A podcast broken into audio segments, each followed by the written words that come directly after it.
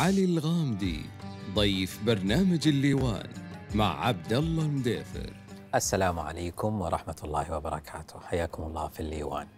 حكاية أيتام نعيشها الليلة مع الأستاذ علي الغامدي. في الليوان تتضح الحكاية.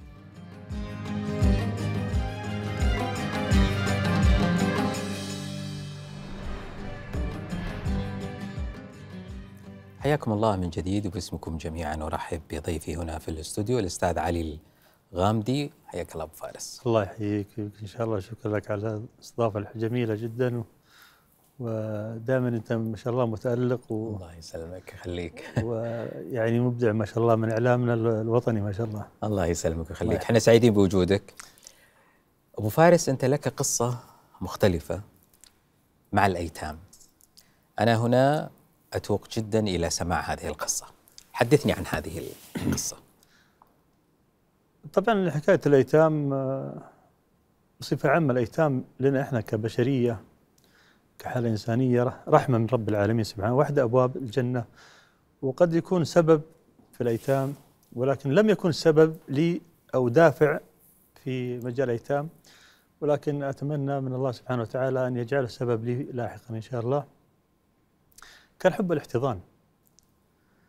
كان عندي من أصدقائي وأقاربهم يحتضنون أطفال أيتام وكانوا يعيشون بينهم كأسر بديلة.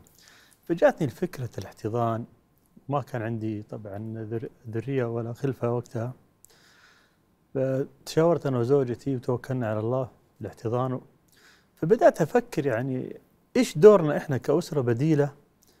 تجاه هذا الطفل أو الطفلة أو الضيف اللي عندك في البيت أو حتى قد يكون ولدك أو بنتك يعني إيش دورك التربوي؟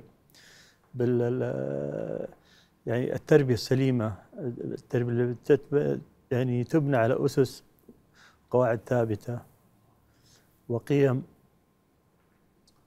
فصراحة كنت أجهلها تماما. فبديت أبحث عن أفضل الطرق أو أبحث بما يشبع رغبتي ويقنعني كيف أني أوصل إلى أفضل مرحلة في رعاية الأطفال الأيتام. بدأت بمخاطبات عن طريق الإنترنت لعدة دور وعدة جهات مسؤولية. قبل قبل نوصل الدول أبو فارس يعني البداية صارت تزوجت لم ترزق بذرية في البداية. هذه هنا ولدت الرغبه في, في الاحتضان؟ نعم. بدأت الفكرة في عام 2000 عام 2000 نعم. وزوجتك كانت شريكة لك في هذا الموضوع؟ زوجتي هي مش شريكة بس هي هي المالك الأساسي في الفكرة هذه. إيه؟ وزوجتي هي الداعم بعد الله سبحانه وتعالى في هذا الموضوع وان نسعى في الموضوع. بدأت الفكرة من عام 2000 وأخذت واحتضنت طفل وجاك ذرية ولا ما جاك ذرية؟ اي نعم. نعم. طيب لما جاك ذريه خلاص عندك ذريه ليش تروح تحتضن؟ لا هذا تفرق لأنه هذه البركة من الله سبحانه وتعالى لما تحتضن طفل ويعوضك الله إن كان بنيتك أو إن كان بخير الله سيقول لك أو كدرس أو كرحمة باب رحمة أو وهذا رزق في النهاية ما حد يقدر لأنه ولدي أو بنتي مهما أحسنت تربيتهم ومهما كانوا شفعاء لك ومهما بلغت درجات الرضا والقبول ودخولك إلى الجنة أو طريق إلى الجنة لن تجد مثل الطفل اليتيم الذي يجلسك بجوار الرسول عليه الصلاة والسلام. صل على محمد. لا والدك ولا والدتك ولا أخوانك. هذه نسأل الله أن نكون من أهلها وأن يجمعنا بالرسول عليه الصلاة والسلام. بس أبو فارس الحين الاحتضان كان عام كم؟ الاحتضان الفعلي كان في نهاية 2000 وفي آه اللهم صل على محمد. 2002 نهاية 2002 إيه ومتى رزقت بذرية؟ في نفس العام. بنفس العام سبحان الله. لا في نفس العام. يعني لما احتضنت هي رزقك الله نعم هي صادفت إنه لما بدأنا في إجراءات الاحتضان للشؤون الاجتماعية كان في مكتب إشراف النسائي الإجراءات أخذت شهور. في خلال هذه الشهور زوجتي حملت. سبحان الله. وبلغوني الأطباء إنها حامل ببنت فأنا قلت لها خلاص طالما الله رزقنا ببنت ليش نبحث وندور يعني؟ فقالت لا لعل الله إنه أراد بهذا الشيء بالنية اللي إحنا نويناها بنستمر مم. فكانت أم فارس هي هي اللي نعم. مم. هي أنا كنت معترض. على اثنين يعني كيف نربيها راتب قليل وموظف على قدي يعني ولا عندي إمكانيات. بعدها بسنة طبعا بعد ما أخذنا الموضوع ب- وانتهينا منه. والاحتضان والله رزقني ببنت. بعدها بسنة الله رزقني ببنتين توأم. توأم. توأم. فكان باب رحمة لي. و... وكنت في يعني الفكرة اللي كانت عندي موجودة كيف أربي؟ يعني أربعة عندي الآن وكنت في البداية معترض على اثنين والآن عندي أربعة. والإمكانيات قليلة ويعني من ظروف الحياة وخاصه إنك يعني من طبقه يعني آه، تقدر تقول عليها فقيرة يعني. ولكن بركة الله سبحانه وتعالى وقد يعني تكون بركة ال- آه، الأيتام أو بركة الطفل هذا اليتيم يعني اللي سعينا فيه. حتى الآن القصة عادية إنه شخص حس في مرحلة العقم بحث عن الاحتضان بركة الاحتضان جابت له آه، مواليد. والمفروض إنه يعني كثيرين صارت لهم هذه القصة وثبتوا إنه محتضنين و... صحيح. إيش اللي خلاك تروح إلى منطقة في رعاية الأيتام أبعد من كذا؟ والله أنا سمعت اللي أتكلم معك بكل شفافية وكل وضوح في هذا الجانب وأتمنى من الأخوة المشاهدين يتفهموا لهذا الجانب وهذه النقطة مهمة. أولا تربية اليتيم بصفة عامة. لم يوصي بها الرسول عليه الصلاة والسلام لأنها سهلة أو لأنها مثلا يسر بيسر لأنها لما فيها من مشقة وعناء وأمانة. فهذا اللي كان والله عن جد كان مسبب لي أرق كبير جدا. كيف حربيه في هذا المجتمع اللي إحنا نعيش فيه الآن؟ هذا بكرة حيكبر. يتوظف يتزوج يندمج في مجتمع في أقارب بدلة في عائلات بدلة طيب أبسط سؤال لما يجيك يعني يقول لك أنا مين يعني؟ أو آه، ليش اسمي غير اسمك؟ ليش؟ هذه الأسئلة ما وجدت لها حل. خاطبت أنا الشؤون الاجتماعية فيها وراسلت. للأسف ما كان فيه يعني برنامج أو جواب مقنع لي أنا بغض النظر. طبعا إذا كان عندهم آلية معينه لكن لي أنا ما كان مقنع. هذا اللي خلاني أبحث في دول أخرى. وعن طريق النت جمعت معلومات وسافرت.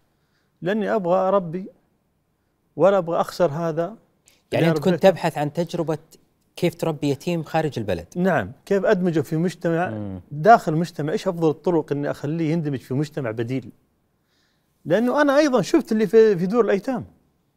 شفت كيف حياتهم. وشفت الناس اللي برا. كيف حياتهم؟ فتجربة الاندماج اللي في البلد ما اقنعتك. ما فانت رحت أقنعتني. تبحث عن برا. نعم ما اقنعتني. وين لقيت ضالتك؟ أول دار أخذت منها المعلومات كانت في الفلبين. في الفلبين. في الفلبين. وإلى الآن الدار هذه أنا مستمر معها. في منطقة ايالا في النت. نعم. كانت هذه أول دار. بعدين من الفلبين توجهت إلى هونغ كونغ ماليزيا بعدين إلى إثيوبيا. بس بالنت ولا رحت لهم هناك؟ لا لا رحت لهم زيارة رحت لهم الدور رحت الفلبين. رحت الدور وجلست معاهم وجلست مع أخصائيين وكيف كم. جلست هناك في الفلبين؟ في السنة كنت أسافر لهم مرتين في البداية آه يعني أنت كنت تروح أكثر من مرة إيه كم مرة رحت تقريبا؟ كل سنة كان مرتين وكم سنة رحت؟ إلى 2007 وأنت تروح وأنا أروح مستمر وش الشيء اللي موجود في الفلبين ويصنع الفارق؟ إيش الف- الفرق اللي موجود عندهم والميزة النسبية هناك؟ الفرق في الدول شرق آسيا انه عندهم أخصائيين اجتماعيين مخصصين لحالات عمرية معينة. من السنة إلى الثلاث سنوات، من الثلاث سنوات إلى ست سنوات وهكذا. طبعا اختلاف الدراسة عندهم تختلف عنا كثير جدا. عندهم إعداد قوي جدا للطفل لأنه بعد مرحلة 18 ما عاد الدولة لها علاقة فيه ولا الدار. فهم يهيئونه تهيئة كاملة حتى هذا السن. قد نختلف إحنا معاهم من ناحية الضوابط الشرعية وكذا ولكن إحنا نتكلم على تكوين إنساني تربية إنسانية. فلقيت أسلوبهم كويس. يعطيك ثقة للطفل كيف تكسب الثقة كيف يعتمد على نفسه كيف يواجه مجتمع كيف يهتم بحياته من غير ما يلتفت آه، لأي تساؤلات أو أي انتقادات تجي من الخارج هذه كلها لقيتها في شرق آسيا عامة في هونغ كونغ وفي ماليزيا أيضا مم. آه، بعدها تحولت إلى إثيوبيا شو وداك من يعني الآن التجربة أنت لقيتها في الشرق نعم. لقيتها في الفلبين وفي إيش اللي خلاك تروح غرب كذا وإلى أفريقيا مباشرة يعني؟ صاحب الدار اللي في الفلبين هو أسترالي مم. وكان من ضمن كان مصاب بمرض التوحد أو حاجة زي كذا يعني. كان عنده إعاقة. ما أدري إيش من المرض بالضبط لكن هو اللي نسق لي مع دار في إثيوبيا لأن مديرة الدار أسترالية. فقال لك روح هناك. إيه. فأرشدني قال لي تروح ممكن تفيدك أكثر. ممكن تستفيد منها. إيه. وفعلا مم. رحت في 13 رمضان تقريبا. عام كام؟ والله لا أتذكر بالضبط ولكن يعني تقريبا 2007 2008 2000 يمكن 6 إلى 7 يا 6 إلى 7 الفترة اللي كنت بروح فيها الفلبين. وصلت آه، في رمضان وجلست إلى تقريبا 17 18 شوال. أكثر من شهر. أكثر من شهر. جلست كان الدار عبارة عن مدينة متكاملة فيها سكن ومدارس مختلفة و- ويعني كبيره كبيرة مدينة تعتبر ما تعتبر دار في إثيوبيا. فيها نعم فيها حوالي 300 غرفة ويعني كانت كبيرة جدا ودار مدعومة. هذه خلتني أكسب أشياء ثانية. فئات عمرية غير اللي كانت في الفلبين الصغار. هذه كان فيها أطفال كيف يهتمون بالحرف اليدوية كيف يصيروا عندهم مواهب كيف يعملوا برامج تعود فائدتها للأيتام. وشاركت معهم في هذه بعض البرامج. وكان عندهم أيضا زي المصنع صغير كذا الأطفال والبنات يعملوا منه منسوجات يدوية وتفصيل ملابس وأدوات يعني زي رسم زي النحت زي كذا. كان كله يباع في الدار. وكان له سوق يسوق ويصدر إلى خارج إثيوبيا. يصدر أيضا إلى خارج إثيوبيا. كان هذه جدا فكرة ممتازة. وبعدين؟ وبعدين صار اتفاق بيني وبينهم إني أتعلم منهم. إي أنت الحين كنت بتروح علشان فارس. أكيد طبعا. بعدين متى صار لا وفي عندك؟ غير فارس حتى ال- الأولاد الآخرين متى صار عندك اهتمام إنه لا أنا مو بس على موضوع فارس إني ابى أروح لأبعد من كذا الموضوع الأيتام كلهم. متى صار التحويل ده؟ التحول اللي أصبح عام اللي أصبح عام. طبعا بعد أثيوبيا في جزئية مربوطة بهذا السؤال. بعد تفضل. أثيوبيا أنا انتقلت طبعا إلى كينيا إلى النيجر إلى تشاد إلى بانجي إلى دول كثيرة. وكونت علاقات وكونت أشياء هذه. فلقيت إنه باستطاعتنا اللي نقدر نعمله لشخص نقدر نعمله للمية مم. خاصة أن عندنا إمكانيات ما هي موجودة هناك. عندنا طاقة يعني طاقة كان بالجهد أو بالفكر أو بال يعني بك- كل كل الإمكانيات مس- مهيئة لك أن أنت تعمل شيء. فصارت أمور غير مرتبة. بديت في البداية أفكر أني أرعى أيتام. صرت أخذ الأيتام المشردين ولا اخفي عليك يعني في يمكن أشياء كنت آخذ بعض الأطفال من الكنائس بعض الأطفال كنت آخذهم من الكنائس وآخذهم رضع وأودعهم في دور أيتام. ليه ليش ال- الكنائس بالضبط؟ آه، في دور يعني زي الكنائس أو في مدارس خاصة أحيانا بيكون عندهم احتفالات يعرضوا أطفال للتبني بمقابل مبلغ مالي. هي ليست تجارة بيع وشراء أو لا ولكنهم يعرضوا يسوقوا الأطفال اللي عندهم عشان يعطونهم عائلات يربونهم. مم. محاولات إيجاد أسر لهؤلاء أس... إيه الأطفال. أسر بديلة. لأنه يعني كانت فكرتهم إنهم ما عندهم إمكانية إنهم يسوون دار أيتام أو ما عندهم استعداد إنهم ي- يفضلوا معهم مثلا فترات طويلة وكذا. كنت تروح أنت للكنائس كنت أروح. وتدفع لل أدفع نعم. وتاخذهم وتوديهم إلى دور أيتام. من 500 700 دولار. أحيانا. متى بدأت؟ يعني الآن ال- الجزء الأول زراعة الفكرة كانت في الفلبين. بداية الممارسة والتدريب صارت في إثيوبيا. بداية عملك بهذا المجال وين كانت وبالضبط ومتى؟ بداية العمل كانت آه، طبعا في النيجر. في النيجر. في النيجر آه، طبعا في إثيوبيا التقيت بشيخ سميط الله يرحمه قبل في بدايه ما سمعت. في البداية. في رحلات آه، سابقة بعدين انتقلت إلى النيجر قبل وفاته الله يرحمه بفترة طويلة جدا.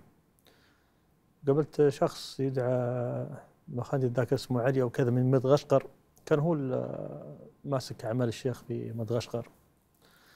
هذا اللي وجهني توجه والشخص سميط الله يرحمه علمنا كيف التحول من رعاية إلى بناء إلى اهتمام إلى أنك تكون أب فعلا. إلى أنك تكون إنسان لا تتعامل مع شخص لجنسه ولا لعرقه ولا لونه دي- لديانته. الشيخ السميط ما كان عنده فرق بين أحد ابدا، كان يزرع الخير والأعمال الإنسانية للجميع. حتى مستوى البهايم يعني كان لهم نصيب وافر منه. أما تعلمنا هذا الشيء كثير جدا. ف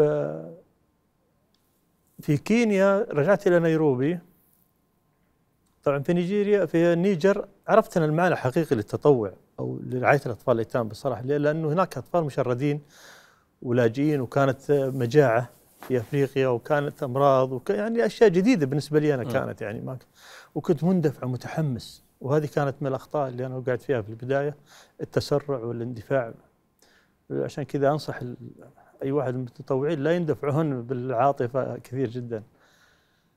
في نيروبي كونت عدة دور. دور ايتام كنت اخذ آه، الأطفال الشوارع أو طبعا بتنسيق مع جهات يعني. ونحطهم في الدار ونربيهم. فكانت النظرة تختلف أنا اللي يهمني إني آخذ الطفل يكبر يطلع مسلم. هذا هذه في البداية. إي في البداية. آه، طبعا طفل لما تجيب طفل أنت ما أنت عارف هو يعني يعني ما انت عارف عنه أي شيء أساسا. فتجيبه الدار ويتربى معاهم ويعيش وإن شاء الله يطلع تربية صالحة بإذن الله. هذا الدور مطلوب منا فقط. بعدين صار عندي تحول كبير جدا. هذه المرحلة الأطفال اللي أنا أخذتهم بالبداية صاروا يكبرون. تلقائيا لقيت نفسي مجبر على ترك الاعتناء والرعاية والانتقال إجباري إلى البناء. مو معقول تربي واحد عشر سنوات أو 15 سنة أو بس سنوات وتشربوا وتنوموا وتاكله وتشرب.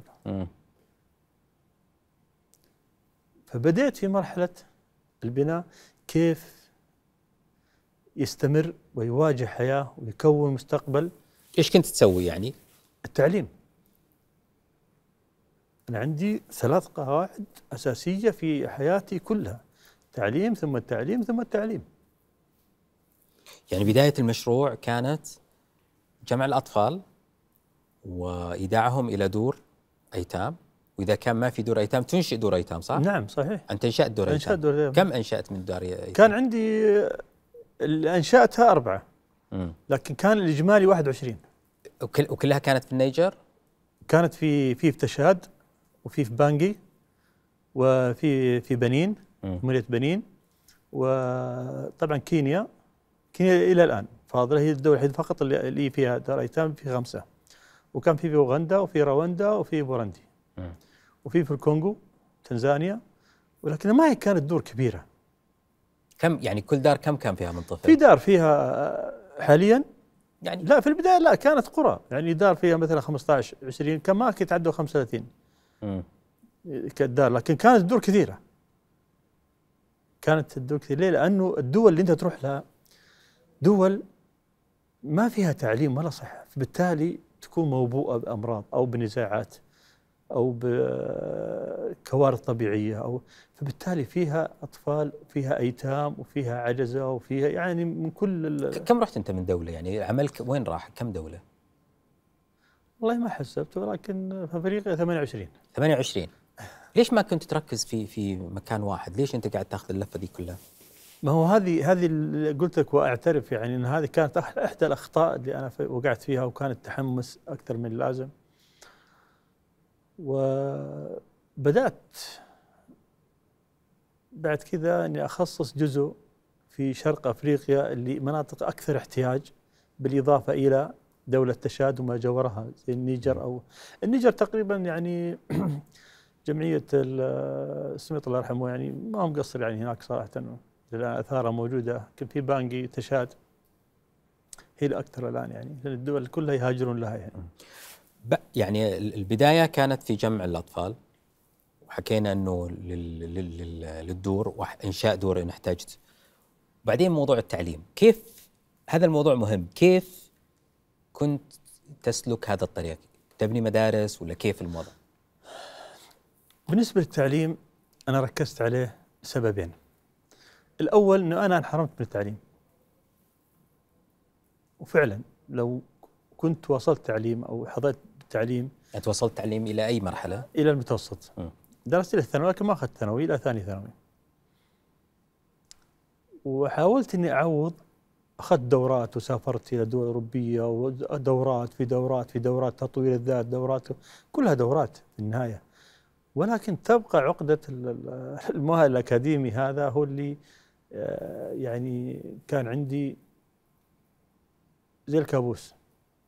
لأنه حتى هذا سبب لي رفض في المجتمع. ما يتقبلونك وأنت ما عندك مؤهل ولا يتقبلون أفكارك إذا ما أنت عندك شهادة أكاديمية ولا يتقبلون يعني يقدروا جهودك وأنت ما انت يسبق اسمك حرف الدال أو الميم أو اشتغلت على نفسي كثير عشان أنا أتثقف وأنا من النوع اللي أحب القراءة كثير جدا أحب أقرأ كثير كثير كثير جدا. هذا السبب الأول. السبب الثاني إن الدول اللي أنت تروح لها وعشان مجهودك هذا ما يضيع لازم توجد لهم مدارس ومو شرط تكون مدارس بناء على فكرة في أفريقيا. أحيانا أحيانا كنا ندرس في الشارع. مثلا نقيمهم في الشارع وعندي صور وكذا المدارس في الشارع. وبعد كذا نبني بس هذا هذا هذا الجهد هذا في البداية. مم. الآن لا المدارس اللي عندي كلها ما شاء الله مبنية. مبنية. إيه. بس هذا من وين التمويل؟ يعني أنت تتكلم عن عمل في 28 دولة في عدد كبير من الأيتام مدارس. صحيح. إحنا تمويل لو- من وين؟ إحنا شوف لو أخذنا على الز... ال- وكثير هذا السؤال يجيني التمويل من وين؟ وأنا زي ما قلت لك يعني ويشهد الله على كلامي لا اني رجل أعمال ولا رجل غني ولا ولا ولا من عائلة غنية. يعني هذا يجعل السؤال مضاعف. ويمكن جدا ويمكن أقول لك يعني بعد التقاعد راتبي 5000 ريال. ما حد يعرف الا اول مرة على قناتكم إذا. لكن كل سفرية ما كانت تكلفنا شيء. كنت موظف طبعا قطاع خاص وكان راتبي جيد. والدخل مدخول من العمل كان جيد. فكان يسمح لي إني أسافر. فأخذت قرض من البنك بضمن راتبي كان أول قرض. وأتذكر الآن كان أول قرض أخذته كان 75000 وبعدين اشتغلت وغلقته بسرعة لأني كنت مندفع ومتحمس وخلصت بسرعة يعني ما كان من غير ما أسوي شيء يعني مرضي. بعد كذا لا صرت أحاول إني أعوض. صرت كل أربع سنوات آخذ قرض. لكن ما كان عندي كمية مشاريع أو إنجازات يعني يعني هذا التمويل كله تمويل ذاتي؟ تمويل ذاتي. شريعة ضخمة كيف تمويل ذاتي؟ لا ما ما, انت شوف إحنا نقيسها هنا نقول إنها مكلفة. لكن تتكلم على فترات 10 سنوات 15 سنة 20 سنة قبل ما كانت مكلفة جدا في بعض الدول الف- الفقيرة. ولكنها ما هي بالإمكانيات الكبيرة. يعني إحنا نتكلم جوده عن البناء أو إيه. مثلا لكن إحنا كان كان دخلي الوظيفي ولله الحمد بفضل الله عز وجل يعني كان عندي دخل كويس جدا من وظيفتي كان سواء الراتب أو البدلات أو الإضافي أو المواسم حتى إيه بس فارس خليني أسأل بطريق ثاني كم متوسط كلفة كفالة اليتيم سنويا؟ أنا ما ما أحسب لها كفالة اليتيم إنها لها حد معين لأنه هذا مثل ولدي بالضبط أتعامل معاه قد ما أقدر إني أوفر له حياة كريمة. يعني لأنه ما, ما يعني؟ شوف هي ممكن تقاس من ناحية ثانية. إذا أنا جامع الأيتام مجموع في مكان واحد مجموع مكان واحد كويس لا؟ ممكن يكفي الشخص 100 100 ريال في الشهر لو كانوا في مكان واحد. 100 ريال في الشهر. ممكن. ممكن ما مش أكيد لكن أقول لك ممكن اذا كانوا في مكان واحد. هذا يشمل ال- ال- السكن والتعليم؟ لا سكن فقط. آه، بدون تعليم. إيه، بدون تعليم. نتكلم على سكن فقط بس اللي هي داخل الدار. آه إذا كان لدى عائلة لا تفرق لأن أنت بتضطر أيضا حتى العائلة. ف يعني عندي. ثلاثة أشياء إذا كان بس دار ولا في أسرة بديلة ولا مع تعليم. نعم لأنه شوف إحنا إحنا نرى أحيانا إنه كفاله اليتيم ب 100 أو ب 200 على أي أساس حددناها 100 ولا 200 غير منطقي نحددها 100 ولا 200 أنا عندي دراسة عندي أكل وشرب ملابس كسوة زي مدرسي إيه، كم كم. تكلف متوسط مش أقل من 100 دولار. 100 مش دولار في إي نعم، الشهر. في الشهر مش ما أقل من 100 دولار. وهذا شيء عن تجربة عن تجربة لي أنا. لكن هنا لما وجدنا هذا العبء المالي كل ماله يزيد توجهت على تجربة شخصية. ليش مثل ما أنا صرت أسرة بديلة ليش ما أوجد أسر بديلة ويشيلوا عني هذا الحمل اللي الان موجود عندي الأيتام؟ يعني تبي تحول الدور تبي تطلع ال- الناس اللي في الدور توديهم الأسر بديلة. أسر بديلة. هذا التنوع هذا التحول نعم، الثاني اللي هذا صار التحول. عندك أيوه. فبدأنا نسوق الأسر بديلة عن طريق طبعا شباب متطوعين من البلد. لقينا في عائلات كثيرة يتمنوا احتضان وفي عائلات تتمنى تتمنى طبعا هم عندهم تبني ما عندهم احتضان زينا في الشريعة. ما في شيء يمنع. إيش المانع؟ ليش عائلة تبغى تحتضن طفل؟ ليش أنا أقول لها لا؟ طالما العائلة شايفة نفسها الكفاءة والقدرة التربية الأكل والشرب والرزق على الله سبحانه وتعالى اللي بيرزق واحد بيرزق اثنين. يعني بدل ما نروح نودي الفلوس للدار نعطيها الأسرة البديلة. صحيح. مم. الأسرة البديلة. للتعليم خاصة- ول... خاص- ول... نعم خاصة أنه أنها مبالغ ما هي عالية. كم تأخذ الأسرة البديلة تقريبا متوسط؟ والله حاليا تقريبا يعني من 300 إلى 500 تتكلم ريال ودولار؟ ريال. آه. ريال. حاليا. طبعا قبل لا كان يختلف الوضع كان ال 50 أو 60 أو كانت كفاية يعني. آم، هل الأكثر هم أيتام فقدوا آبائهم وأمهاتهم ولا مجهولي الأبوين؟ الأطفال اللي فقدوا آبائهم وعائلاتهم كثير جدا في أفريقيا. وكانت في فترة زمنية محددة أيام المجاعة في أفريقيا. ولا تنسى أن أفريقيا بلد موبوءة جزء منها كبير جدا موبوء بأمراض مثل إيبولا أو في مدغشقر طاعون أو ملاريا. وإن كانت حتى أراضيهم بعضهم غابات وخضار وموية ولكنها للأسف موبوءة ما يستفاد لا من ال- الخضرة اللي فيها ولا من المياه.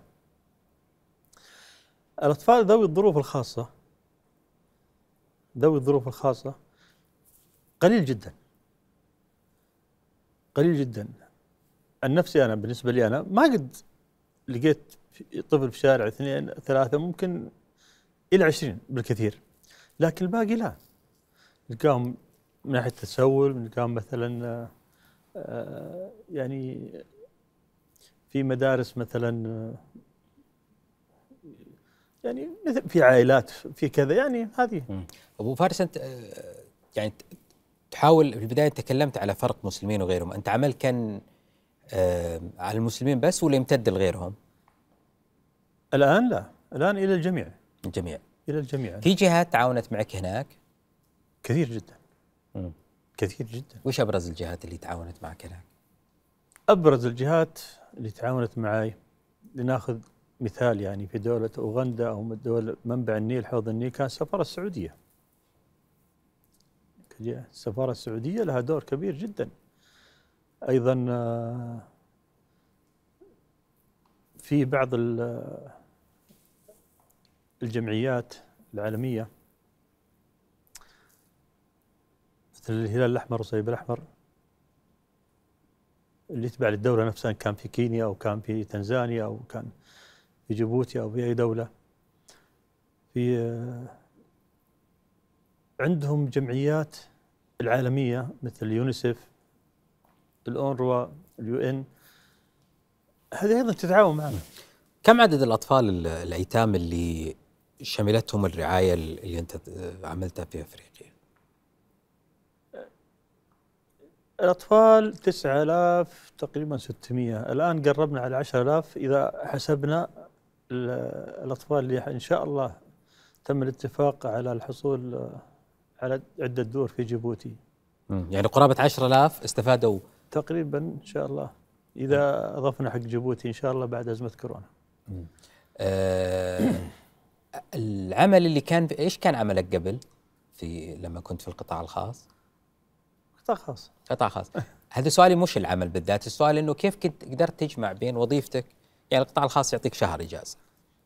هذول شغل 10000 ادمي يعني يبغى شغل وتفرغ.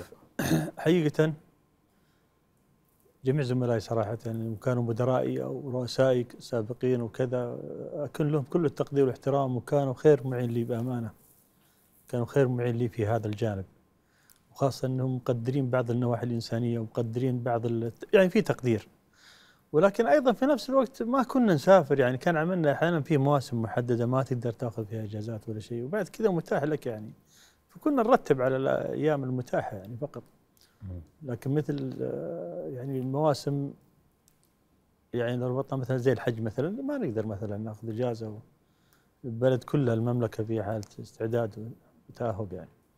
هذه القصة وهذه العشرة آلاف يتيم في مفاتيح كثيرة وحكي كثير عن هذه القصة موجودة في شاشة الليوان أستأذنكم أن ننتقل لها.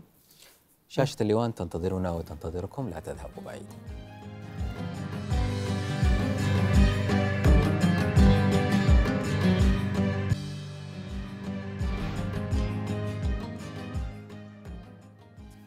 حياكم الله في شاشة الليوان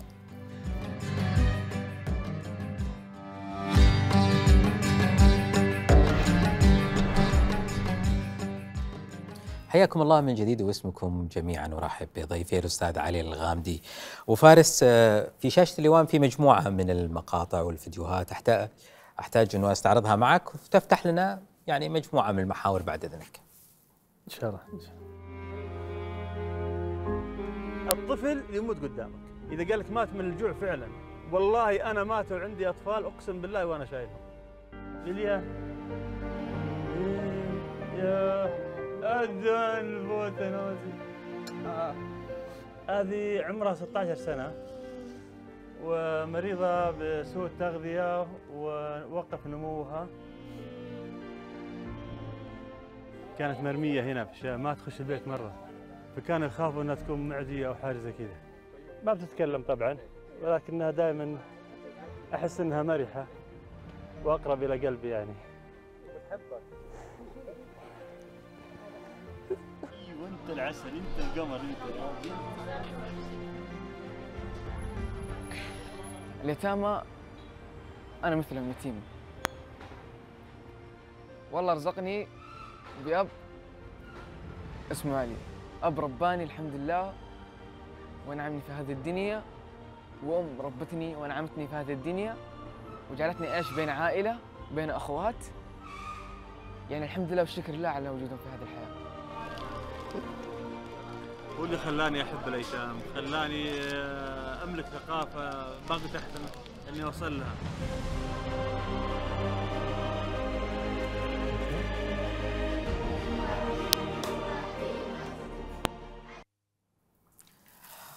أبو فارس هذا الفيديو آه مليء بالأسئلة.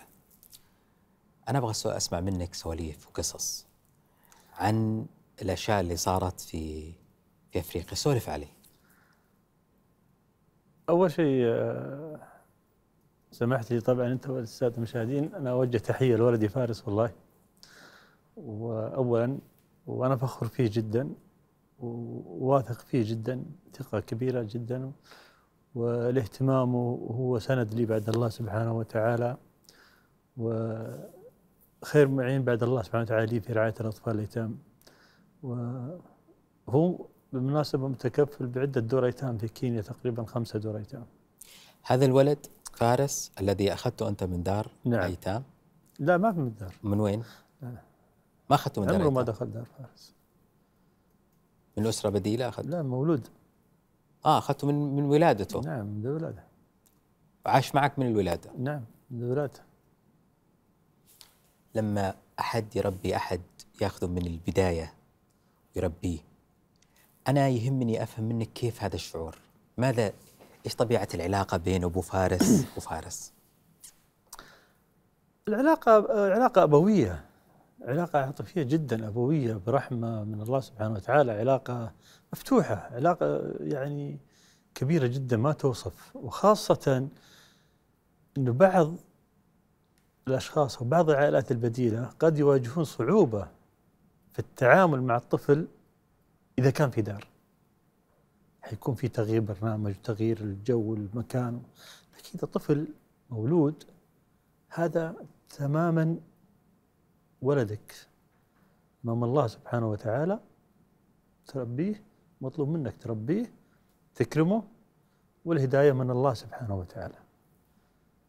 فكان هذا يعني الحمد لله بفضل الله عز وجل كثير ناس يمكن هذه أول مرة أتكلم في الإعلام بهذا الشيء كثير ناس كان يقول لك يا أخي طيب كيف وما أدري وكيف ترضى عليه يطلع وكيف ترضى عليه يسوي وليش؟ يمكن الناس يعرضون الكلام أو رجل الآن رجل أكذب على رجل أو اجامل رجل يعني في هذه المرحلة. عمره 18 سنة الآن. ما شاء الله راح جامعة. هذه تربيتي له. وهذا نموذج فرد من عدة آه، أطفال أيتام. عندي عبد الشكور ثالثة طب الآن يدرس. دشانيتا ماجستير إعلام. عبد الرحمن طبيب في الولايات المتحدة الأمريكية. عبد الشكور من وين؟ أوغندا. أوغندا. وقس على ذلك كثير. هذا هو التحول.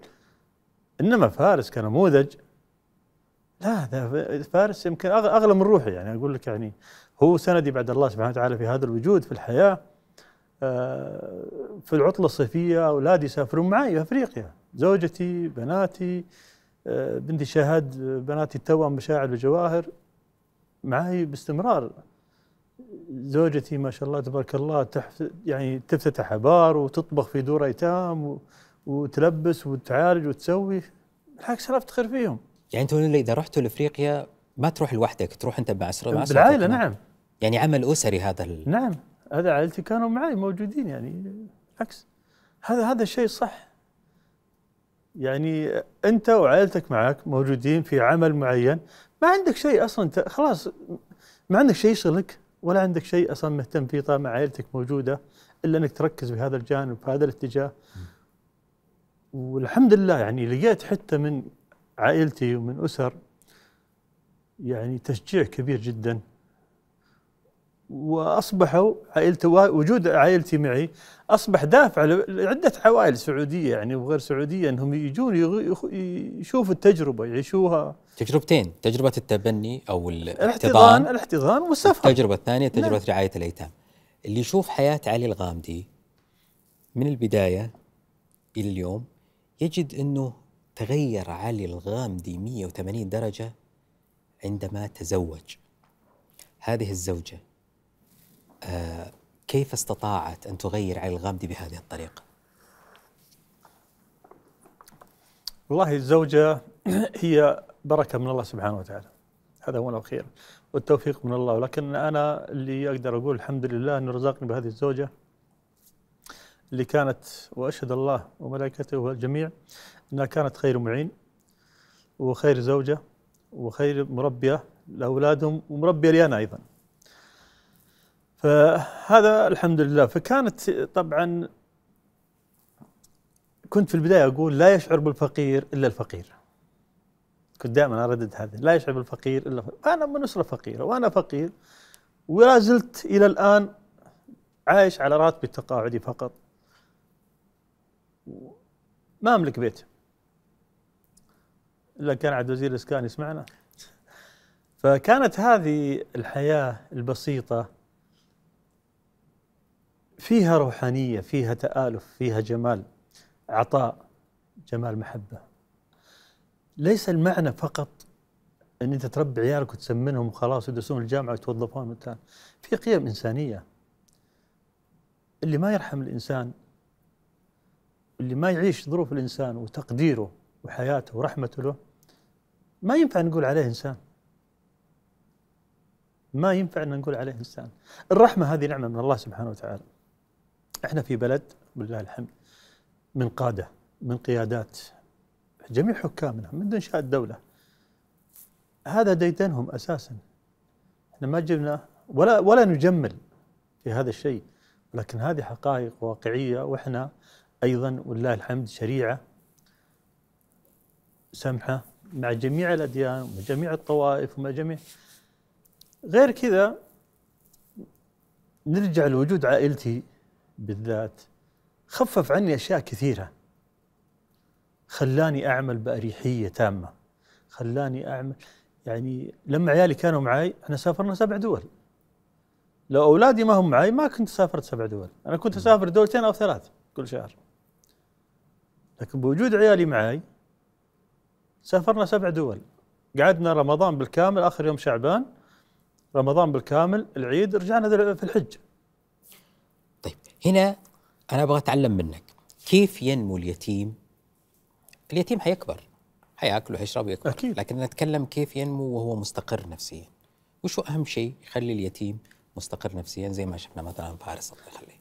اولا اولا لازم تضع نفسك في موقف حقيقي وواقعي. لا تتصنع فيه أمور أنت في غنى عنها ولا تجامل في أمور قد تنعكس عليك لاحقا. منذ نعومة أظفار الطفل صغره دخوله بيتك لا تقول هذا ولدي وخلاص. لا هذا أمانة عندك ما هو ولدك. بينك وبين الله سبحانه وتعالى. قدام الناس هذا ولدك بالاحترام ما عندك مشكلة. لكن بينك وبين الله سبحانه وتعالى هذا أمانة عندك. يا تستغلها. ويرفعك إلى أعلى درجة. أه؟ يا تصبح سيئة تحسب عليك. و ولا يحمد عقباها. لا في دين ولا في دنيا. في موضوع نظرات الشفقة يعني أحيانا يقولون التعاطف المفرط لا تتعامل بالعاطفة أو الرحمة مع الطفل اليتيم هذه شو؟ أنا أنا أنا جربتها. خل العاطفة والرحمة هذه داخلك لكن لا تتعامل معه هذا والله مسكين لا هذا كذا. وصلنا إذا تعاملت معه بالعاطفة حتوصل لمرحلة إن أنت ما تقدر تطلعه الشارع أو توديه في مثلا آه، يلعب مع أطفال أو في ملاهي أو ما ما يقدر. إذا أنت عاملته بالعاطفة. العاطفة المفرطة مش نقى من ورد؟ نعم. نعم مفرطة وقد حتى يؤذى من أقاربك أو من مجتمعك أو من جيرانك اذا بالعكس خلي رأسك مرفوع بكل جراءة. طيب هذا أنت كحاضن لكن المجتمع كيف ممكن يتقبله؟ كيف ممكن يندمج؟ كيف ينظر لشخصه ما ينظر لنسبه؟ نعم صحيح. هذا سؤال جميل جدا وأشكرك عليه لأنه نظرة المجتمع لن تنتهي ابدا وليست وليده اللحظة. ولكن نستطيع نغيرها بدل ما أنا أنظر كمجتمع إني أنظر إلى إن هذا والله اليتيم فلان أو هذا كذا لا أنا أنظر أقول ما شاء الله تبارك الله هذا الدكتور فلان هذا المهندس فلان هذه الطبيبة فلانة هذا هكذا. هنا تحول نظرة المجتمع ما عاد ينظر لك لشخصك أنت ينظر لك لصفتك إيش أنت في المجتمع إيش قيمتك في المجتمع؟ إيش قيمتك؟ ثقلك في المجتمع لما يقول واحد ما شاء الله تبارك الله الولد مربى واحسن تربية والديه. بيت طيب عائلة طيبة جيران طيبين هذا كله ينعكس من نشأة الطفل بتربيتك أنت. أنت جربت أبو فارس موضوع الكفالة. أهم معنى في الكفالة وشو؟ أهم حاجة في الكفالة إنك دائما فيها تراعي الله سبحانه وتعالى. أعرف في ناس كثير حيقول لك يعني شوف أنا أنا ماني رجل دين ولا داعية بأمانة. فهمت؟ ولكن نفهم في هذه الأمور. ونفهم مجتمعنا ونفهم ديننا ونفهم اللي لنا واللي علينا. وهذا فضل من الله سبحانه وتعالى. زين؟ أكرم وأحسن التربية. بما يرضي الله سبحانه وتعالى. وما يكون في تفرقة داخل الأسرة. ولا تسمح بالتجاوزات من الطرفين كان من الطفل أو من الطفلة أو من العائلة. هنا تنشأ جيل صنعت الثقة في الطفل. إذا صنعت الثقة في الطفل صنعت فيه الثقة. يعني على سبيل المثال كيف أخلي الطفل يتعود؟ زين أن أنت ما أنت أبوه ما أنت أمه ما أنت أخوه ما أنت عائلته الأساسية. كيف تقنعه هنا؟ هذا الشيء وأقولها للأسف أنا وجدتها برا. من ناس يعني لهم باع طويل وكان تأثير شيخ سميط أيضا كان نفس الأسلوب هذا كان يتبع أحيانا. الطفل لما ي- أنت يخش بيتك الطفل ليش أسميه مثلا يا فلان؟ يا فارس مثلا ولدي؟ ليش أسميه يا فارس؟ تعال يا فارس روح. ليش؟ يا أخي في أسماء أحب. أنا إلى الآن وأنا أنادي ولدي يا أبو عبد العزيز. إلى الآن أناديه يا أبو عبد العزيز وأنا أفتخر إني أناديه بهذا الاسم.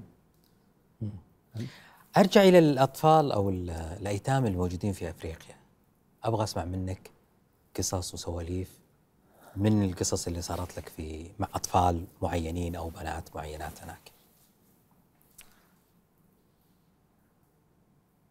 في قصص كثيرة حقيقة مواقف كثيرة.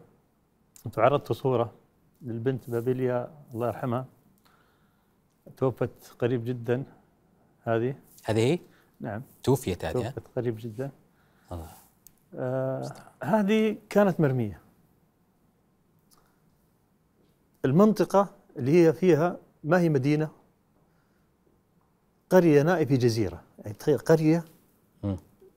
بيوت متفرقة في جزيرة ومرمية فأنا بلغت إنه في طفل أو طفلة ما كانوا حتى عارفين إنها بنت يعني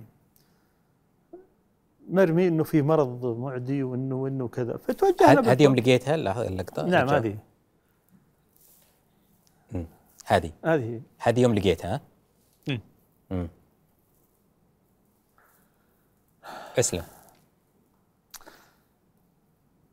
فكلمت فريق العمل عندي قلت لهم خلاص خذونا ونروح ونشوف إيش يحتاج علاج على أساس إنه ولد إيش اللي يحتاج علاج أو يحتاج زي نقدر نقدم له إياه. المهم رحنا هناك جزيرة طبعا ما فيها مواصلات تروح لها بقارب وكذا وصلنا شفنا الحال سيء جدا. مرمية في الشارع جنب يعني كلاب ودجاج وكذا يعني برا. كانوا خايفين إن هذا مرض معدي.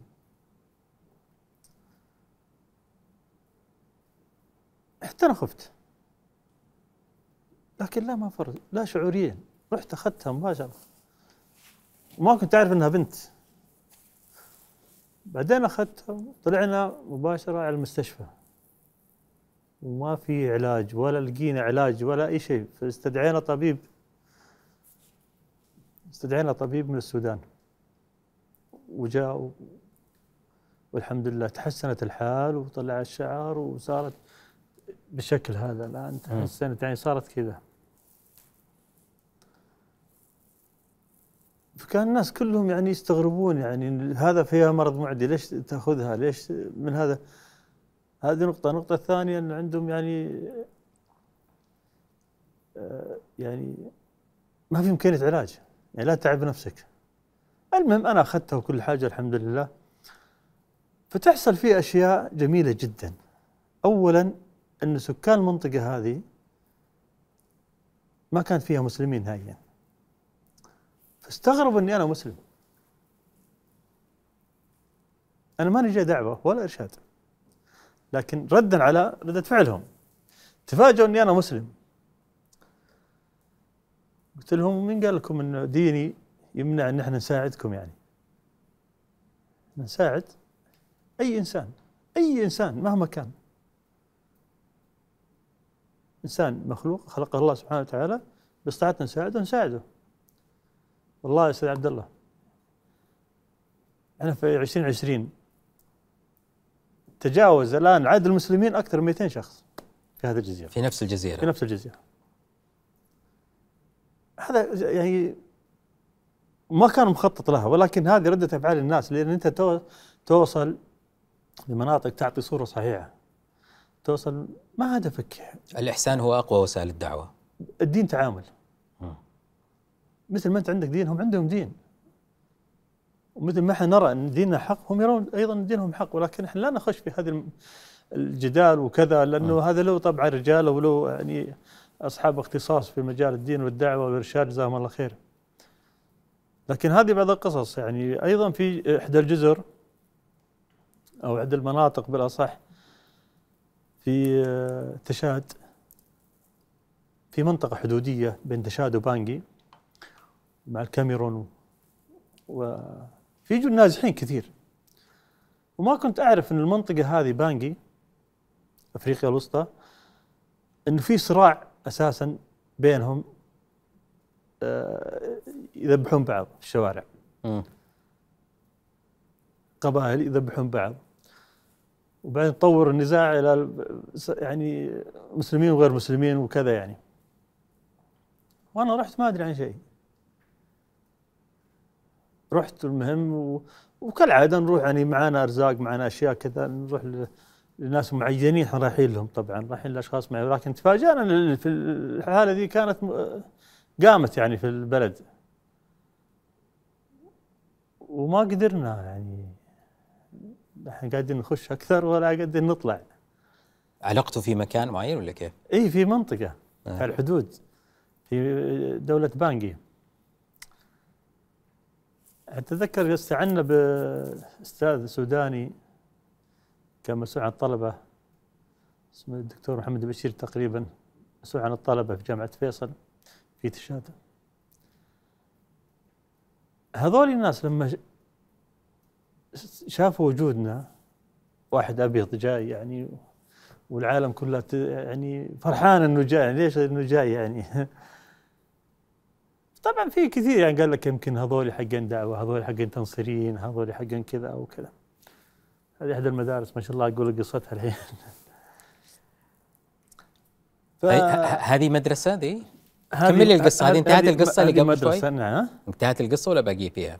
لا حتنتهي إن شاء الله. المهم أقول لك إحنا كيف طلعنا من الموقف هذا؟ طلعنا انه الناس لما عرفوا إن إحنا جايين بنية خير ونقدم مساعدات لهم وكل شيء ما أقول لك إحنا أنهينا النزاع بينهم ولكن أعطونا مجال إن إحنا يتوقفون عن النزاع وإحنا نقوم بمهمتنا فهمت؟ ونشوف العائلات عن طريقهم. والحمد لله صار عندنا في تقريبا أكثر من 300 عائلة في المنطقة هذه. والحمد لله توقف فيها النزاع.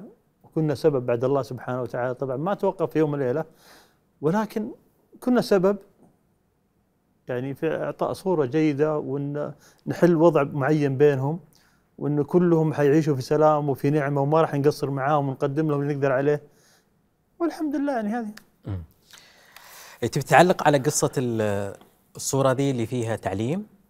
هذه مدرسة فعلية هي مدرسة دي. هذه مدرسة حقيقية ترى مش ورونا الصورة أقرب إيه. هذه مدرسة حقيقية فول كادر. كثير على فكرة من الناس يشوفوني لابس الواقي حق الشمس يفكرونه وشم يعني. هذا واقي حق الشمس. طيب.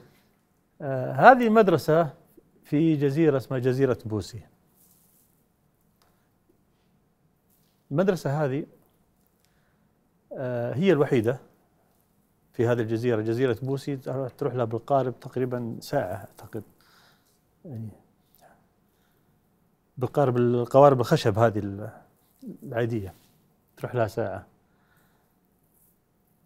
فإحدى الأشخاص الله يجزاه خير ويوفقه كان معانا في الرحلة تكفل بالمدرسة بالكامل ببنائها ونقل الطلبة إلى فصول وطاولات وأخذ أرض وبنى فيها مسجد وأسأل الله أن يتقبل منه ويجزاه خير ويجعلها موازين حسناته.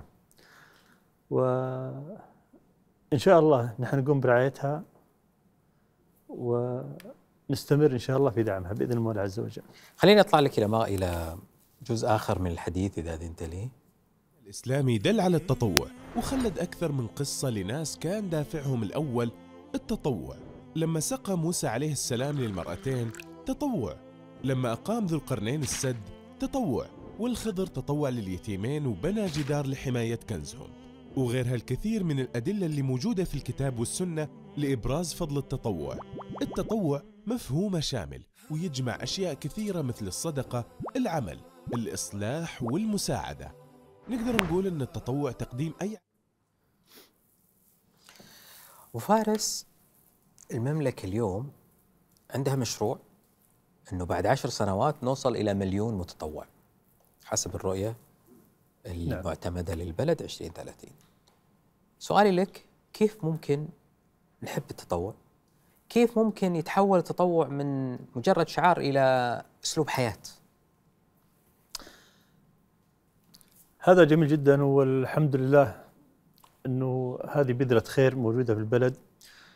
ومن نعم الله علينا إحنا كشعب سعودي بوجود سيدي ومولاي خادم الحرمين الشريفين الملك سلمان حفظه الله إن الله من علينا بقيادة شابة مثل سمو العهد حفظه الله. تلمس عن قرب احتياج الشباب القطاع الثالث عن قرب. وأصبح القطاع الثالث جزء لا يتجزأ من أي دولة في العالم كوجود كمنظومة كقوة ناعمة كدعم. كأداة لتحريك عجلة التطور والتقدم والرقي فسيدي والعهد عندما أراد بمليون متطوع ما ما ما كان كمجرد رقم فقط ولا كان مجرد يعني تطوع تقليدي. لا كان رؤيته حفظه الله مليون فكرة مليون جهد يبذل مليون أداء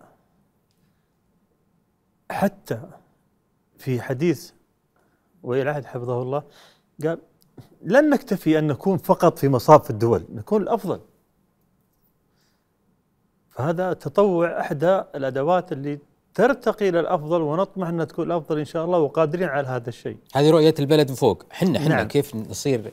أصير أنا أقدر أتطوع وأنا مرتاح يعني. فبالتالي أصبح عندنا هدف وطموح، طيب إحنا جينا من رأس الهرم، إحنا اصبح عندنا هدف وطموح. أنا كفرد أيوة كشباب سواء شباب أو بنات طلبة أو موظفين يتاح لنا التطوع بالجهد، التطوع مفهومه أساسا بذل الجهد لخدمة مجتمع بدون مقابل مادي. كويس؟ لا يشترط مقابل مادي كوظيفة أو غيره. ولكن أيضا قد يكون ليس بالمجان، شلون ما فهمت يعني لا أحمل هذه الجزئية وارجو الجميع يفهمها صح. المتطوعين يبذلون جهد ووقت وتميز وشيء غير عادي كويس في أداء في فترة زمنية محددة في وقت محدد كل واحد على حسب ما يتاح له الوقت ولكن أيضا لا أجي أنا كمجتمع كويس أو كقطاع خاص وأقول هذه فرصة وأستغلهم فهمت؟ يعني عندنا التطوع من الشباب ومن البنات يواجه عقبة عدم وجود الداعم أو الراعي اللي ينمي مهارتهم ويحافظ على حقوقهم ويحافظ على آه، التطور اللي ممكن نكتسبه من خلالهم. التط- التطوع عندنا الآن ت- يعتبر تقليدي طيب وش نحتاج علشان يصير تطور نموذجي؟ اولا حتى نتواكب مع المليون متطوع كويس يجب في نظري مم. أن يكون إدارة خاصة هيئة خاصة مستقلة لإدارة التطوع زي هيئة السياحة أو هيئة الترفيه أو هيئة الرياضة في نظري إنه هذا يكون أفضل وأجدر. يعتني حيكون عندك مليون متطوع لازم لهم إدارة مستقلة. طيب. مظلة واضحة صريحة تتسع للجميع تتقبل آراء وتدار من قبل شباب.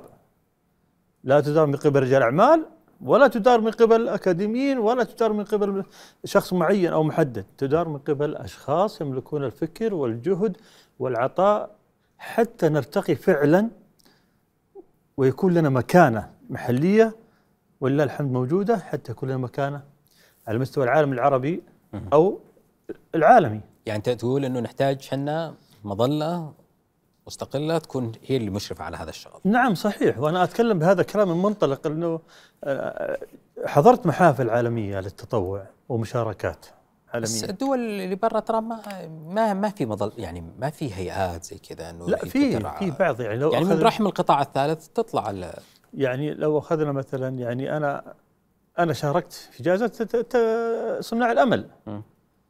صناع الأمل فيها 92 ألف متطوع. من جميع من 51 دولة. جائزة صناع الأمل 2020 كان المشارك فيها 92 ألف مشترك. من 52 دولة. هذا محفل عالمي دولي. ليش ما في إلا فقط شخص واحد من المملكه العربيه السعودية؟ والحمد لله نفاز بالجائزة بعد. كويس إنك بدامك تتحكي عن هذا إحنا مجهزين مقطع عن صناع الأمل. خليني اشوفه أنا وياك ونرجع مرة ثانية. مساك الله بالخير يعني. الله يسلمك. بكيتنا الله يهديك. يعني بصراحة من هذا المحفل أنا فخور جدا كونك ابن بلدي يعني. الكلام والكلمات يعني تعجز عن وصف اللي أنت قاعد تسويه واللي إحنا شفناه. إذا يسمحوا لي أنا ودي إني أحب خشمك يعني قدام الجميع. هذه يعني قبلة. وهذا أقل شيء ممكن إن إحنا نقدمه لك كأبناء بلد واحد. نشكر صاحب السمو الشيخ محمد بن راشد آل مكتوم راعي الأمل على دعمه اللامحدود لصناع الأمل في كل مكان في عالمنا الذي هو أحوج ما يكون للأمل فشكرا سموك.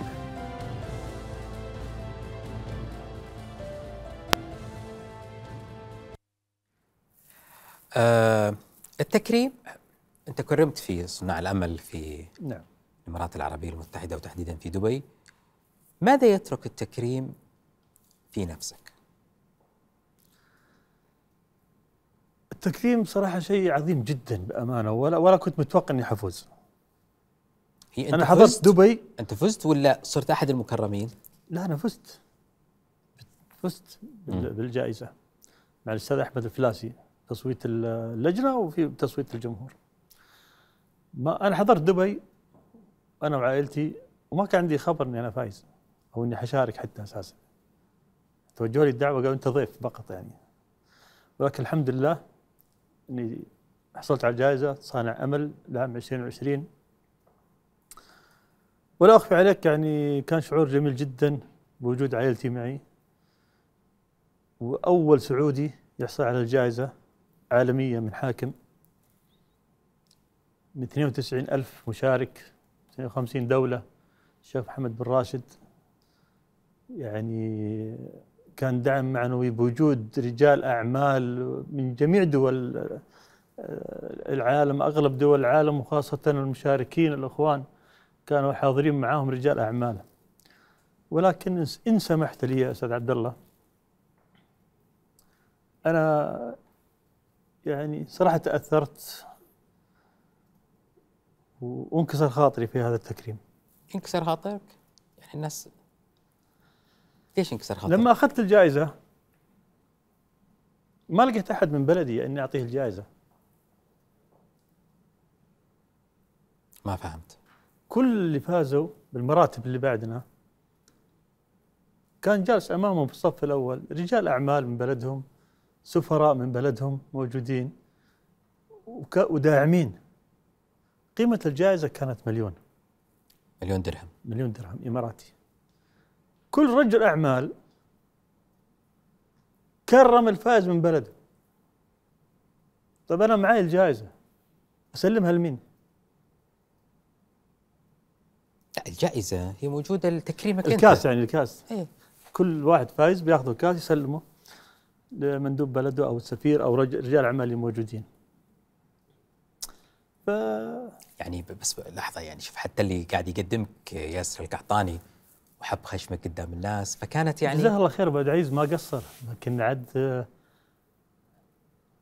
الحفل له أبعاد أخرى.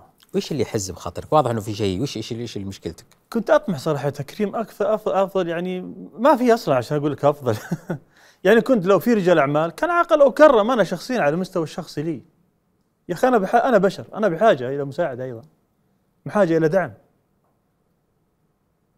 أنا حصلت على جائزة في في سنغافورة في 2018 جائزة الرحمة العالمية.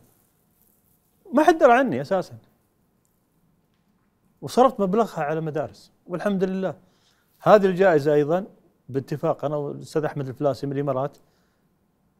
ريال جائزة صرفناها. طيب ما دامك تتحدث الآن على صرفتها وين؟ لكن لما جيت السعودية وين صرفتها؟ على بناء. بناء مستشفيات ومدارس. مم. هذا اللي حيتم إن شاء الله في جيبوتي. ولما جيت للسعودية؟ ولا ولا ولا ولا استدعيت من أي جهة ولا أي شيء إلا مركز الملك سلمان. نادى استدعوني في منتدى الرياض وكرمت بدرع وهذا شيء شخصي منهم يعني.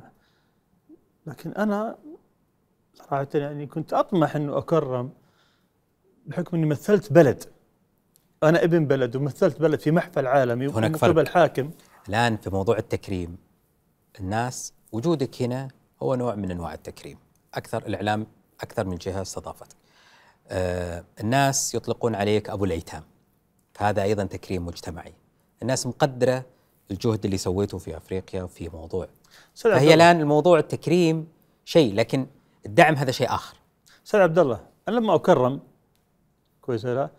يا أخي أنا أيضا أستحق ال- يعني آه، التقدير التقدير على الأقل يعني إيش التقدير اللي في, في؟ محفل في مادي أو شكور أو آه، أي كان من يعني ما أقول لك من جهة معينة مم. فهمت ولا لا؟ ولكن أنا كرمت في دولة ومن حاكم كويس فكنت يعني أتمنى كنت أتمنى يعني أقل حاجة إنه يعني طيب أكرم سواء من رجال أعمال أو من قيادات أو بهذا السياق بهذا السياق؟ يا أخي اللي بيلعب آه، يعني في ناس ما شاء الله تبارك الله شاركوا في مشاركات آه، PlayStation وألعاب وكرموا ماديا وهذا أخي ما هو عيب. استمرارا لهذا الحديث أنا ما راح أطلع من هذه النقطة حرجع لها. خلينا نشوف معك هذه المادة اللي تخدمنا في في استكمال الحديث. جمعية أهلية تعنى بأيتام منطقة الرياض وأمهاتهم لتمكينهم من حياة كريمة ببرامج نوعية وجودة عالية وأسلوب متميز تكسبها ثقة المجتمع. وبحمد الله فقد بلغ عدد الأسر المستفيدة من خدمات الجمعية 9549 أسرة. في حين بلغ إجمالي الأفراد المستفيدين قرابة الأربعين ألف مستفيد وتسعى الجمعية إلى إيصال خدماتها لهم بكل يسر وسهولة. من خلال 19 فرعا موزعة داخل مدينة الرياض ومحافظاتها. آه، أبو فارس تجربة علي الغامدي كتجربة فردية هي تجربة ملهمة للكثيرين والناس حابين هذه التجربة وقلت لك إنهم يسمونك أبو الأيتام. حتى تنجح التجربة يجب أن تنتقل من تجربة فردية إلى تجربة مؤسسية محترفة. أعتقد إنه هذا هو التكريم الحقيقي لعلي الغامدي أن تتحول هذه التجربة إلى تجربة آه، مؤسسية محترفة تأخذ المعايير العالية والعالمية في تطبيق التجربة أفضل من الاجتهادات اللي ممكن تكون في كثير منها إما أن تكون مرتجلة أو تكون وفق إمكانيات فردية بسيطة قد تأتي اليوم قد تغيب غدا.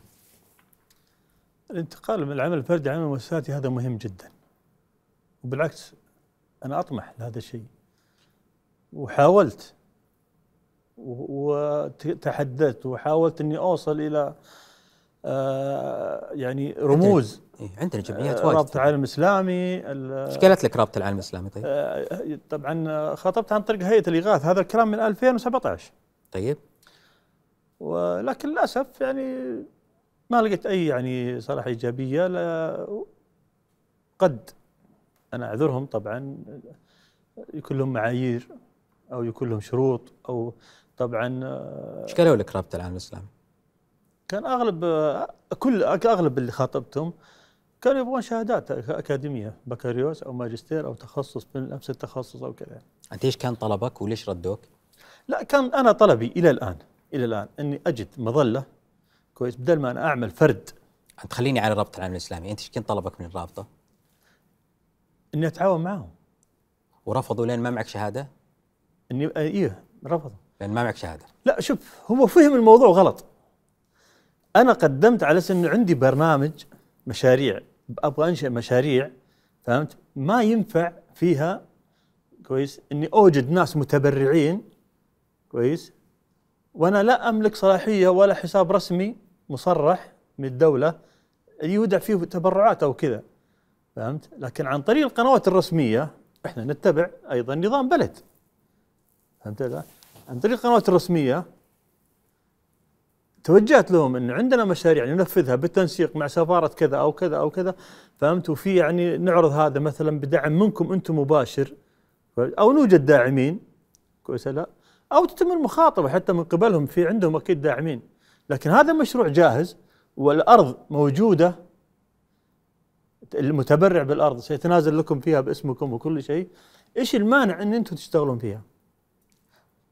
طيب يعني أنت الآن مشكلتك إنه تقول تنفيذ مشاريع في البدايه ما في استجابة من إيه. الجهات ل- لعلي. أيوة. فحول الموضوع من شخص إلى من إدارة إلى إدارة. حتى. تفاجأت إن الموضوع فجأة تحول إني أنا جاي أقدم على وظيفة.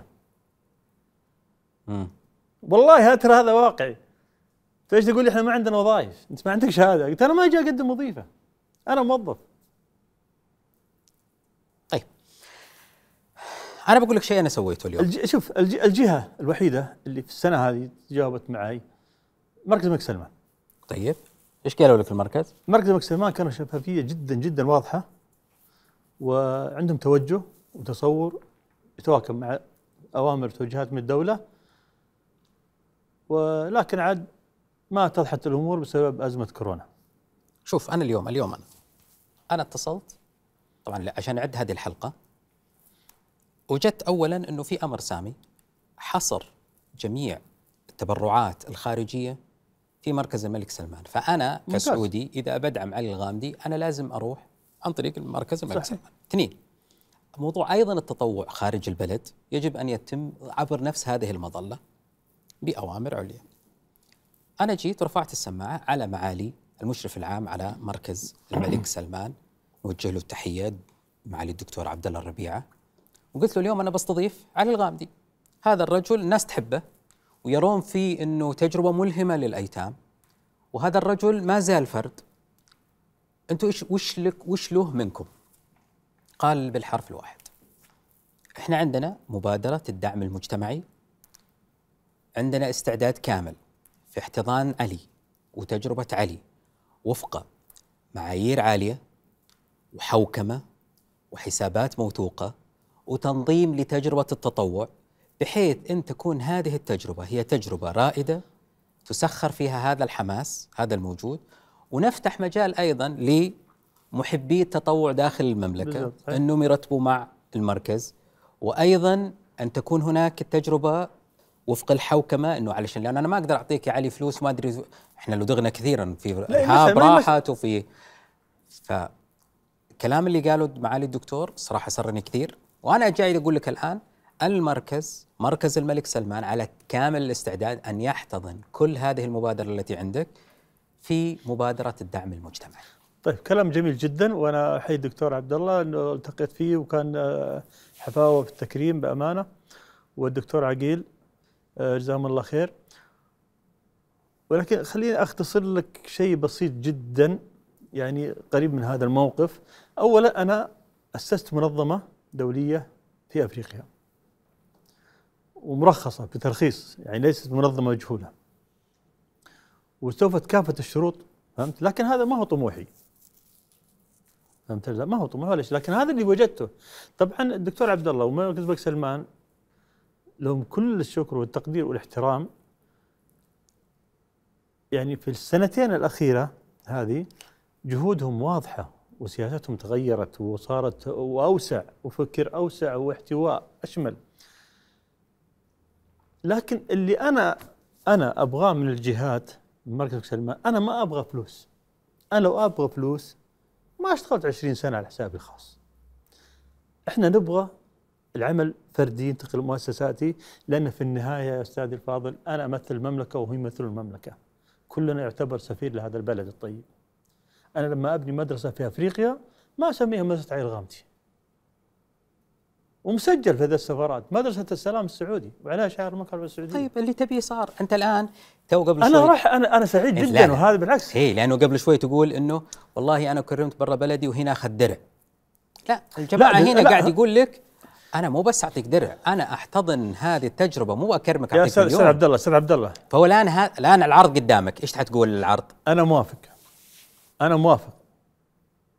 كل ما يعني يطرح الدكتور عبد الله وأنا كل ثقة فيه لأنه هو شخص رجل متفهم وفاهم علي غامدي وفاهم عمله.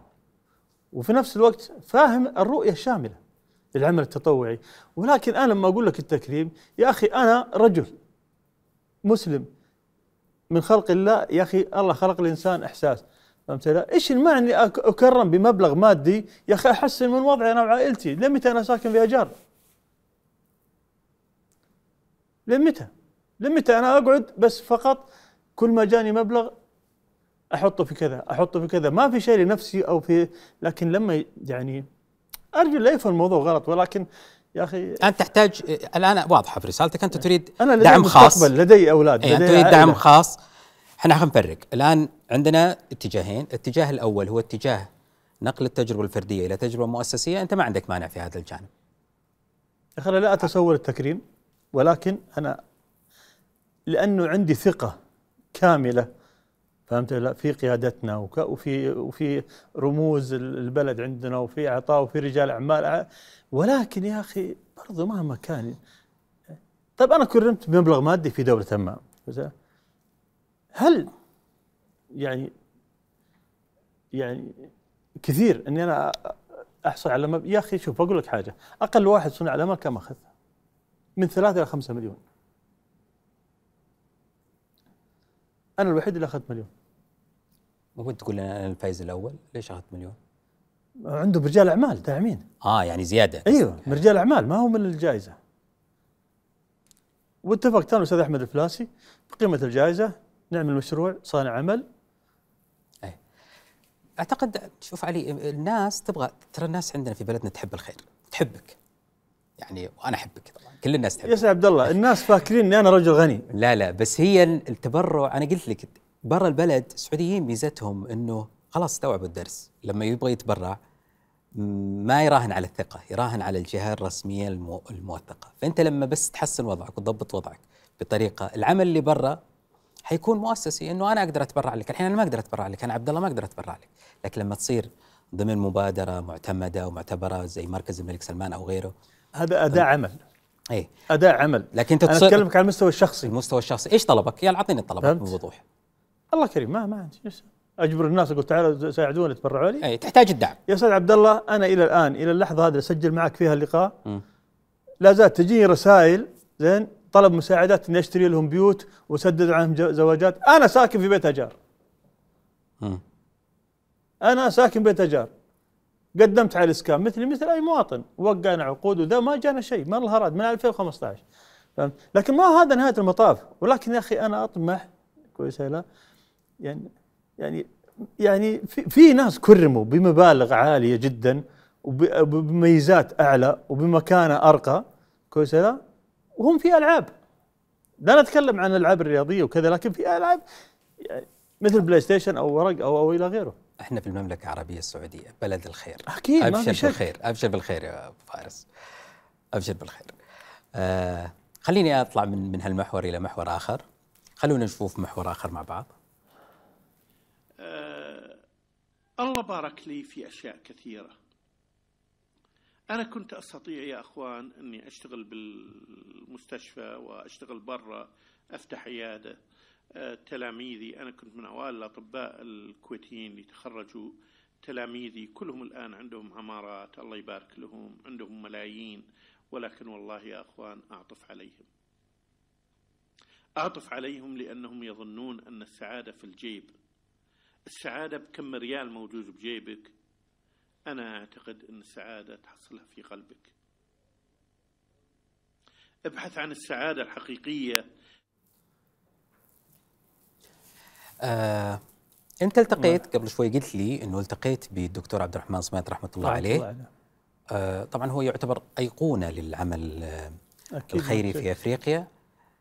إيش الشيء اللي المفروض نستفيده من تجربة عبد الرحمن الصميط في العمل الإغاثي سواء في أفريقيا أو في غيره. نستفيد أشياء كثيرة جدا من تجربة آه، السميطة رحمة الله عليه ويغفر له إن شاء الله بجنات النعيم. إن نقدر نوجد بدل السميط عشرة. ما ما هو بعيد ولا ولا هي غريبة ولا هي شيء مستحيل. نقدر نوجد بدل السميط عشرة رحمة الله عليه. هو وضع قواعد لنا وأسس. هذا الرجل رحمة الله عليه ما كان يفرق بين أبيض وأسود بين جاهل ومثقف بين مسلم وغير مسلم. كان عمله خالص إنساني لوجه الله. وهذا الكلام اللي يقوله الشيخ سميط الله يرحمه جزء كبير منه أنا عشته فعلا. إن كان من ناحية الشعور بالسعادة براحة البال بالطمأنينة باليقين التام بالقناعة التامة بما رزق الله. على يقين تام. فهمت؟ وين اختلفنا في بعض الأشياء ولكن تبقى في القلب اليقين والله قلت لك من البداية لا يشعر بالفقير والفقير ولا يشعر بلذة السعادة إلا من عاش في هذا الطريق. أعلى وصول في الجنة اللهم ارزقنا الجنة. كل واحد بيدعي لكن من اللي بيقول اللهم جلسنا مع الرسول صلى الله عليه وسلم؟ اللهم صل على محمد أنا وكافل اليتيم كهاتين هذا هذا أقوى سبب هذا أقوى دافع لنا. الله يبلغنا رحمته. خليني أشوف أنا وياك شيء. خلينا ننتقل إيش رأيك ننتقل إلى محور بعيد عن المحاور هذه وننتقل لشيء شخصي؟ إيش رأيك؟ أدري. عنك خلينا ننتقل لشيء شخصي.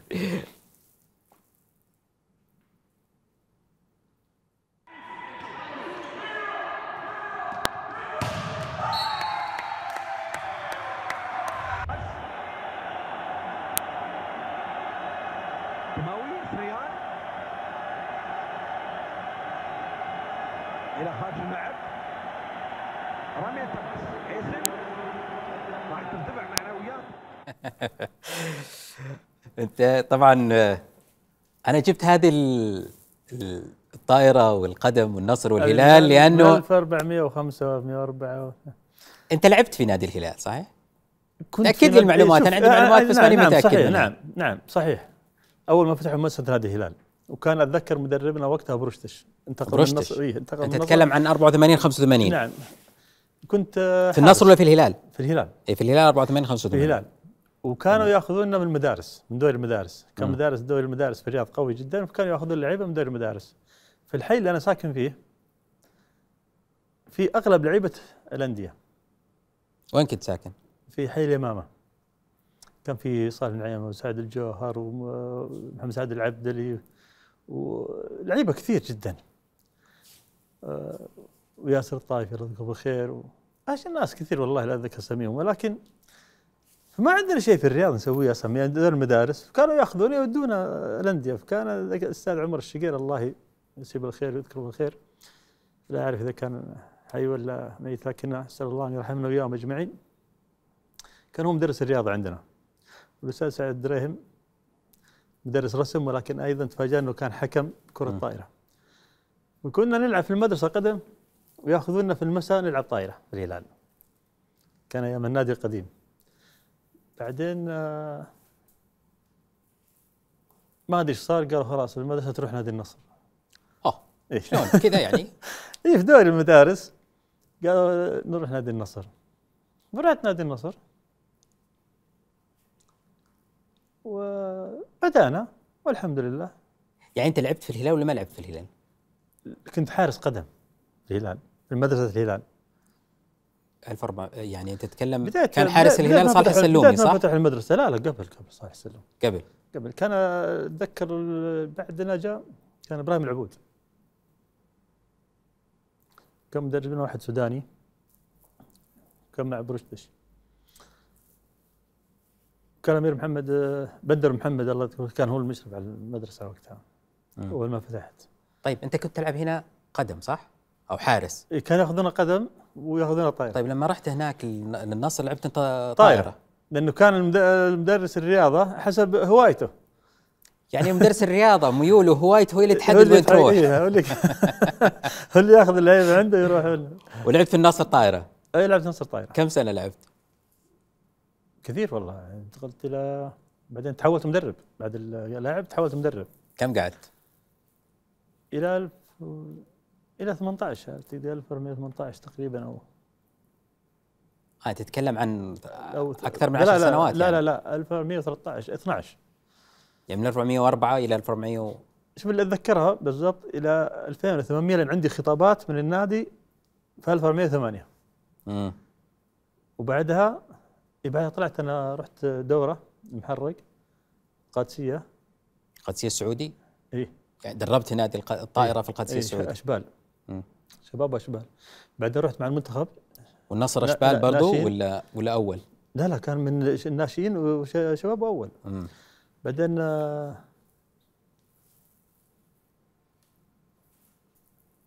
ذكر بالضبط والله.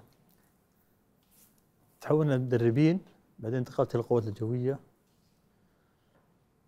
فكانوا يحولونا يا حكام يا مدربين. فكنت أنا من ضمن الدفعة الأولى اللي شاركت ومثلت المملكة خارج المملكة في التدريب. يمكن هذه الزاوية غايبة شوي عن الناس اللي فا- كان فيصل بن فهد آه. الله يرحمه هو اللي كان في عام 1992 رحنا البحرين آه، يأهلونا كمدربين. كان من السعودية إحنا ثلاث أشخاص. طيب أنت ليش تركت الكورة وكذا وانحرفت على رحت لجده وانحرفت عن هذا الاتجاه؟ لا الرياضة شوف أنا مستمر إلى الآن صراحة وألعب كرة يد إلى الآن. والله ما أدري شكلك حملت اللحم يا أبو فارس. ألعب. إيه، ألعب تنس أرضي أيضا. إيه. آه، كنت أحب السكواش لكن ما هو متاح في أي مكان. هذه مشكلة. طبعا الآن 55 سنة عمري. ترى. يعني ما ماني صغير. العمر كله إن شاء الله. الناس سألوك مجموعة من الأسئلة. بستعرضها على بشكل سريع وناخذ اجوبه سريعة اذا إن أذنت لي. خالد يقول هل الزهد شرط لمصداقية العمل الخيري؟ لا ما هو شرط ولكن القناعة شرط القناعة شرط بس الزهد الق- القناعة وعدم تصنع الأمور في غير موضعها طيب خلينا نشوف أيضا تغريدة أخرى. أسأل ضيفك الكريم هل يوجد برنامج للتطوع يسمح للمتطوعين والمتطوعات بالمشاركة في فترة محددة بتعليم وخدمة الأيتام؟ موجود بالبرنامج هذا الحين؟ حاليا الوقت الحالي. نعم موجود وين؟ في مركز الملك سلمان لإغاثة آه. حاليا موجود لكن ما أعتقد إن في شيء يمنعك. إن أنت كأنك بتسافر سياحة لأي دولة سافر لأي دولة وزور دار ما أنت خسران شيء يعني. أنا كنت أسوي كذا يعني. إيه هذا أنت. لكن الحين إحنا نبغى تجربة ناضجة. أعتقد المفترض إنه يمر على جهة من هنا قبل ما يروح لأنه شوف بقول لك شيء ابو فارس. لا ما في برنامج كبرنامج لكن ممكن تتوجه عند السفارة. آه، أنا مريت على يعني دخلت في موضوع العمل الغير الربحي بشكل يعني لا بأس به. قضية المؤسسات والمنظمات والجهات اللي ممكن تختطف أو تخترق العمل أو النوايا الح- النوايا الحسنة في العمل الخيري لا تكفي كيف؟ النوايا الحسنة في العمل الخيري لا تكفي قد يتعرض الإنسان لا. ولكن في مجال شوف يعني حسب التخصص أما تطوع عام بشكل عام زور دار ايتام لكن في تطوع مثلا في الطب مثلا في كذا في م- لهم آه، جهات رسمية تحتضنهم فيها طيب خلينا نشوف معك شيء آخر نيرة طبيب تقول ما رأي وفكرة انتشرت مؤخرا وهي دمج الأيتام مع كبار السن في دور الرعاية بحيث يتحقق التكامل النفسي والإشباع العاطفي لكلا الطرفين بحيث يحظى كل يتيم بأب أو أم من كبار السن هذا الموضوع أنا طرحته قبل عدة سنوات مم. وما لقيت صراحة تأييد فيه ولكن أنا مع هذا البرنامج ولكن مش للعموم كيف؟ مش للعموم كبار السن ولا العموم الأيتام اولا كبار السن لا مانع إن الأيتام يزوروهم. يت- يكسبون على الأقل أجرهم. فهمت؟ أيضا كبار السن مو كل شخص متاح إنه يستقبل الأطفال ويستقبل مدري إيه، وقد يعني سبب الامراض المزمنة أو الأشياء هذه. ولكن يكون يكون له برنامج يعني جيد. يعني عامة كمحتوى لا كفكرة أيد، دي نعم. ممكن تصير خلينا نشوف معك أيضا شغلة ثانية. آه نفلة تقول ما أكثر المصاعب التي تواجه علي الغامدي؟ إيش أكثر شيء ي... أو أكثر صعوبة تمر عليك؟ أعمل مع فريق. نعم عندي فريق. لا أول شيء أكثر المصاعب اللي تواجه علي. ليش؟ ليش خليته والله المصاعب اللي تواجهني كثيرة جدا. أول بعض الدول آه، لا يتحدثون لا الإنجليزية ولا العربية. مم. ثانيا بعض الدول آه، بعض الأحيان تحتاج إلى مشاريع ما هي في مقدورك أنت إنك تعملها. ولا فيها توافق آه، قانوني لنظام البلد وأكبر مشكلة أنا أعاني منها اللي يفكر إني أنا رجل أعمال أو مليونير آه. هذه مشكلة مسبت لي حتى على مستوى عيالي مسبت لهم مشاكل والله طيب هل يعمل علي مع فريق؟ نعم أعمل مع عدة فرق وكلها تحت إدارتي والحمد لله وفي كذا دولة عندي فريق موجود إيش رسالتك للإعلام؟ رسالتي للإعلام نقول فيهم خير وبركة. إذا بس نبتعد عن الإعطاء مثلا. يعني في أشخاص يستاهلون كثير جدا. لازم نبرز جهودهم في أي مجال. ليس بس في مجال التطوع فقط. فهمت؟ نسلط الضوء عليهم. بدل ما نسلط على مواضيع إحنا ما نحتاجها في حياتنا يعني كأهمية. فهمت؟ في أشخاص آخرين في مهن أخرى تستحق تسلط الضوء أكثر. إيش انتهى وقتي.